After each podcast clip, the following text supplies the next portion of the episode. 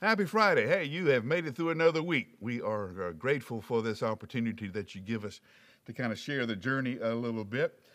Uh, if you are familiar with Israel's history at all, you know that they were taken away into Babylonian captivity, and it was Nehemiah who was placed as an aide to the Babylonian king who was able to get permission to bring the people home. Nehemiah sought out a scribe a teacher by the name of Ezra.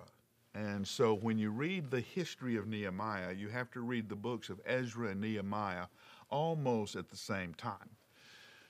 As Nehemiah was bringing back the people, now understand they had been in Babylon, the culture was just devastated, loss of identity, loss of hope, all of that. So Nehemiah knew that it was vital to restore the dignity of the Jewish culture. So he brought in Ezra.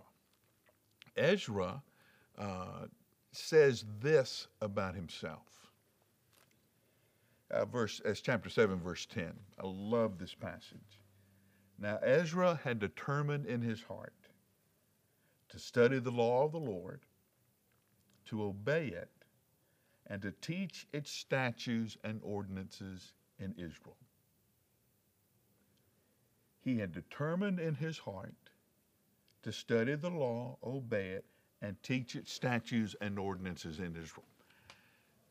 The identity of Israel was in their relationship with God. Now, they had lost that. So it was now Ezra who was reading the scriptures and teaching the scriptures all day long. You can read the story in, in the book of Nehemiah. And he would start and he would preach and he would teach, and people would stand there and listen to him all day long. Now, look who was doing the teaching. Ezra had determined in his heart. Um, you and I have secret places in our lives. We have secret places where we go and make the most important decisions. Uh, it's a, it's a, a little place in our heart where nobody else goes, nobody else knows about it, and we walk in there to make our most important decisions. Who, who am I? What I want to do with my life in that sacred place, Ezra had determined this. This is who I'm going to be. I'm going to be a student of God's Word. I'm going to live as faithfully as I know how to live it, and I'm going to teach it. Now, notice the different word. He didn't say he was going to read the Bible a lot, he said he was going to study. Uh, the word in, in, in, in scripture for meditation is to chew it. Oh, okay, so you would chew slowly so that you get all the flavors and all of the goodness out of this mouthful. Okay, uh, and in Revelation, Paul talks about eating the scroll, and, and that's the same kind of image that when you study the Word of God, you read it, you hold it in your mouth, you chew it slowly so that you get all of the truth out of it. Study it, then obey it. Once I know it, I'm going to confirm its truth. I'm going to validate its truth by living it. Okay? Now, one of the things that we've had with the virus and the pandemic is we've had a lot of political leaders tell us we needed to do one thing and then they did something totally different. What happened was their, all of their teaching and all of their instruction and all of their lawmaking was invalidated by their disobedience. Ezra says, I'm going to study it, I'm going to know it, and I'm going to validate it by my own life.